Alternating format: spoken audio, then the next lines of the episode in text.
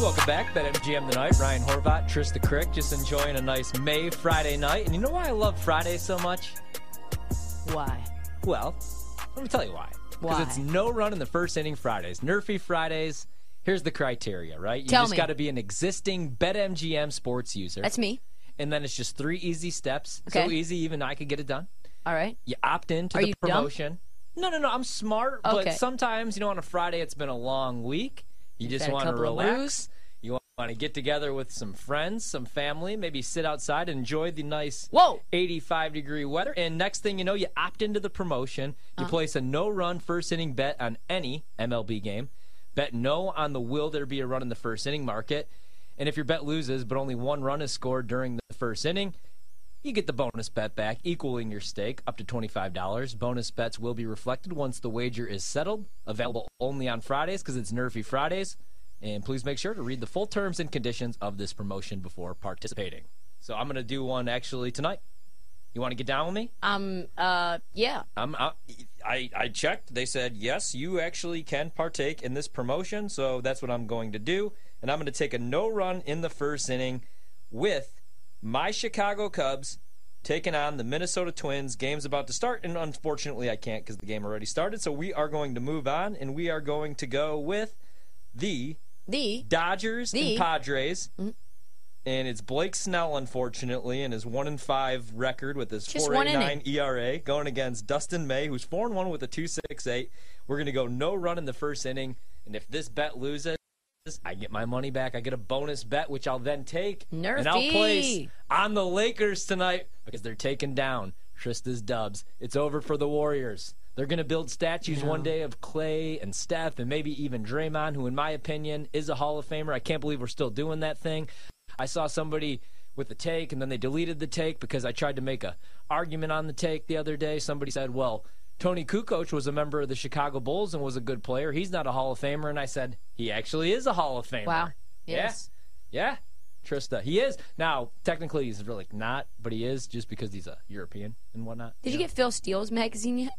No, because it's not out yet. Yes, it is. No, it's not. He's just working on it. He's just doing features. When that magazine comes out, I'll have it three days before you even know about it. Why are you trying? What are you trying to test me today? I come in here, I feel like I'm being punked. I feel like there's well, there are cameras in this room. The weirdest thing is, so sometimes uh, when we get off the air at night, because I have a lot of money on some of these games, I have to sit here by myself. And uh, every once in a while, I'll like look up, and this camera will just be rotating. So I think to myself, who's spying on me? And what else would they be watching throughout the day? Hmm.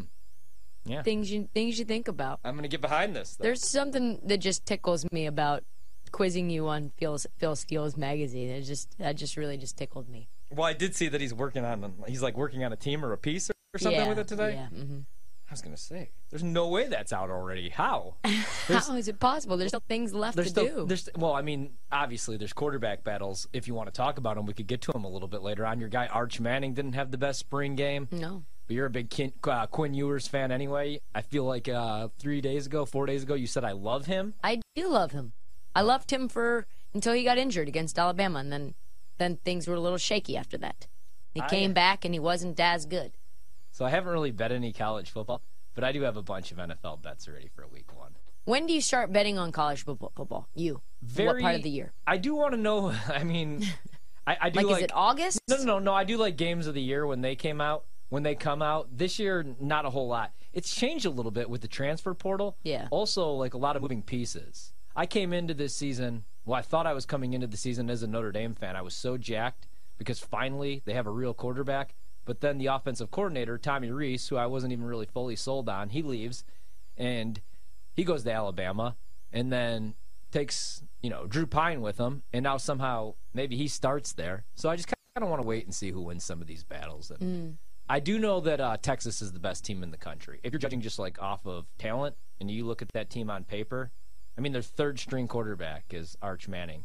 I know that they lost Bijan, both sides of the ball. So much talent. They have to actually win 10, 11 games this year. I, I think Texas is actually back. And every year I rip people that say that. But uh, last year I was sold on them. Thought they would have beat Alabama. Should have beat Alabama actually if Quinn doesn't get hurt in that game. Yeah, they would have for sure. And they don't have They to go- almost beat Who- 'em without Who came in? Hudson Card? Yes. Yeah, No, yeah, right. yeah, Yeah. yeah, yeah. I uh, I think they're going to be pretty good this year. But NFL, I got plenty of bets for you. Oh God, Anthony Volpe with a home run. Your Yankees. Here they see. I told This you. This is why I couldn't touch the total. Here they come.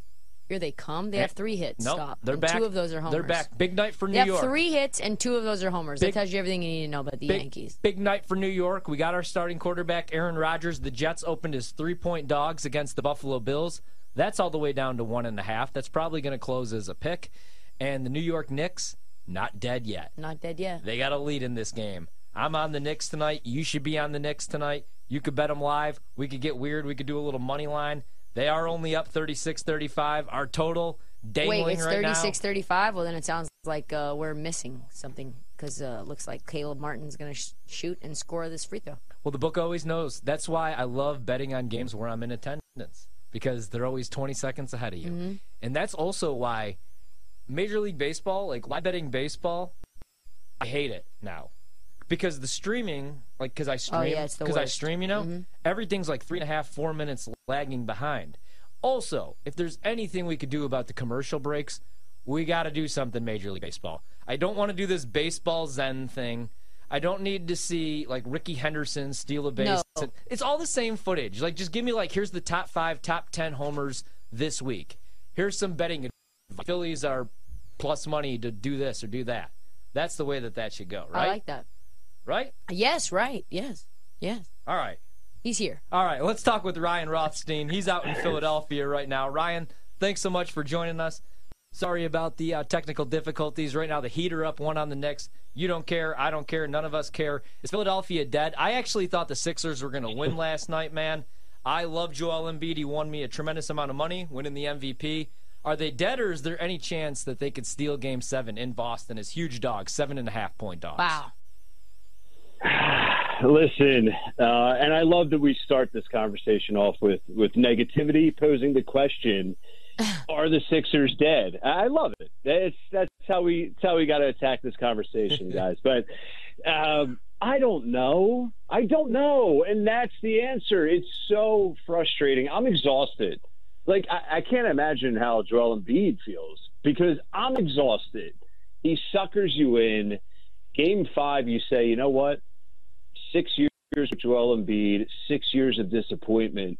It feels different. And then he says, not so fast. And the entire organization says, not so fast. I mean, Boston, guys, I mean, maybe you disagree. I feel like the Celtics were begging to get put out of their misery in game Yes. six. And, and the Sixers could not do it. It was a joke. Yeah, that's, So that didn't answer your question, but I don't know. I don't. I do. I do not trust them.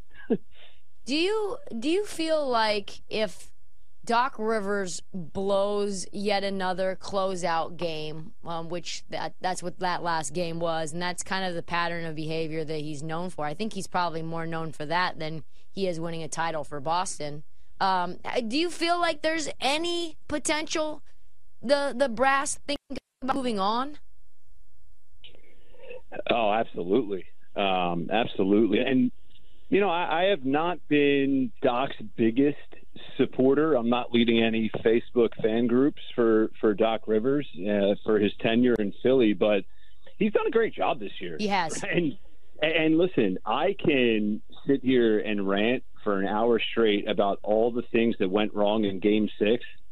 Doc Rivers is not in my first five or six things of that went wrong. So um, I think he will certainly just be a, it's not a scapegoat, but just a part of the, uh, you know, a part of the after the after impact of that of that bomb again if they lose on Sunday. Ooh, wow. Did Toronto just tie it? Yes. Um, uh, James Harden has also been, I think, I mean, I, I- I'm a Harden guy, but I think he's been really good here in the playoffs.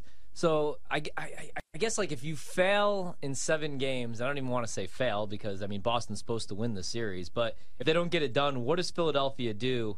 You know, even if you're going to move on from Doc, are you just going to run it back with the same roster? There's obviously rumors going around that Harden's going to maybe go to Houston or retire elsewhere. What, what else can they do, uh, Philadelphia, like to try to get Embiid a championship and not have to risk losing him here in a couple years? Yeah, it's uh, it's going to be really challenging because you know, especially after everything that happened with Ben Simmons and just the turnover on rosters year after year, you end up with James Harden. Daryl Morey brings in PJ Tucker, makes a couple nice additions with, uh, you know, De'Anthony Melton coming off the bench, House coming off the bench. You draft Maxey. You know, if Harden decides to go off into the sunset of Houston, I don't know. I, I don't. I don't know what you do. And you say, you know, try and build a, a championship roster for Embiid. It's time to start looking at Embiid. Yeah. I, like, I, I'm sorry. Like, oh, poor Embiid. No, I, I listen. Depending on how he plays Game Seven, um, you know, my tune will will maybe change or solidify there. I love the guy, but enough's enough at some point if you end up losing again on Sunday. Yeah, I'm curious what you thought when he said, you know, I didn't touch the ball in four minutes. Because when you're the MVP, in my view, you have to demand the ball. uh, perfectly said. I could not agree with you more. And a lot of my frustration from Game Six actually was fueled in the post game. I, I, I was floored. I'm like, I cannot believe I'm sitting here watching another Joel Embiid post game playoff presser after a disappointing, unacceptable playoff loss where he's throwing teammates under the bus, where he's reminding everyone how he didn't do anything wrong, how the offense was getting open shots, but he didn't touch any, he didn't touch the ball, he didn't get any of those shots. I mean, it's pathetic. It's pathetic, and it's not something you want your lead player, your MVP, saying. I hope it was just a bad night, but that's a trend from him. He's done it a few different times after a bad playoff loss, so it left a bad taste in my mouth. Uh, one good thing for you, Ryan, is you have the Eagles, who are plus 100 to win the NFC East. You got the Cowboys plus 175, the Giants plus 550. I feel like the value bet is the Commanders. Not that it's going to happen, but man, that price is insane. What are your thoughts going into the season? Any chance there's a Super Bowl hangover? The team that loses in the Super Bowl sometimes obviously struggles out the gate. We even saw it with Cincinnati a couple of years ago. Or is this going to be a 13 14 win team? I mean, the the schedule isn't doing them, you know, too many favors. But I mean, this NFC is just who the heck's Crap. even playing in the NFC? I, I mean, Jordan Love, but that's about goodness. it. Yeah. Yeah, it's a joke. Um, so I think the Eagles at even money to win the division, maybe my favorite bet right now by by a mile. Um, but man, outside of that, yeah, I think it's like injuries and just a massive Super Bowl hangover uh, that would cause the Eagles to really have a you know a disappointing year in the NFC. I saw something like the Eagles were favored in, in 14 uh, of their games so far this season. If you're going to bet the Eagles game to game, uh, Ryan, how would you attack that? Ah, I mean, it's a good question. Honestly, I, it's it's tough because it's going to depend on on what I see. Right? Like, listen, we can feel confident about what the schedule looks like right now on May 12th, but you know, let's let's talk October 12th, September 12th, even, uh, and it could look a lot differently. But you know, last year I loved betting on Jalen Hurts over his rushing yards. Uh, he hits that frequently. I like betting Jalen Hurts rushing touchdowns. Maybe you couple that in with with another bet you like because uh, the spread is tough, especially with the Eagles. They're going to be such big favorites. I don't like laying numbers uh, greater than four or five in the NFL, regardless of the team, especially if it's uh, my Eagles. I stay away. Uh, one last one. We only got about 30 seconds. What would you do in the NL East? Any chance that the Phillies get healthy and they win it because they're nine to one right now? The Braves are the best team in baseball, but minus 450 is kind of crazy. Uh, and injuries do happen. Plus 900 for the Phillies. Absolutely. Uh, I I love that number. Love that value. This season is going to have about 20 more ups, 30 more downs for the Phillies alone. Uh, so can they catch one of those ups at the end of September or early October? Absolutely, they can. Thanks so much, man. Enjoy your weekend. Good stuff. All right, guys. Thank you. That was Ryan Rothstein, on air host over at WIP out in Philadelphia. You could also obviously check him out here on the BetQL app, Trista.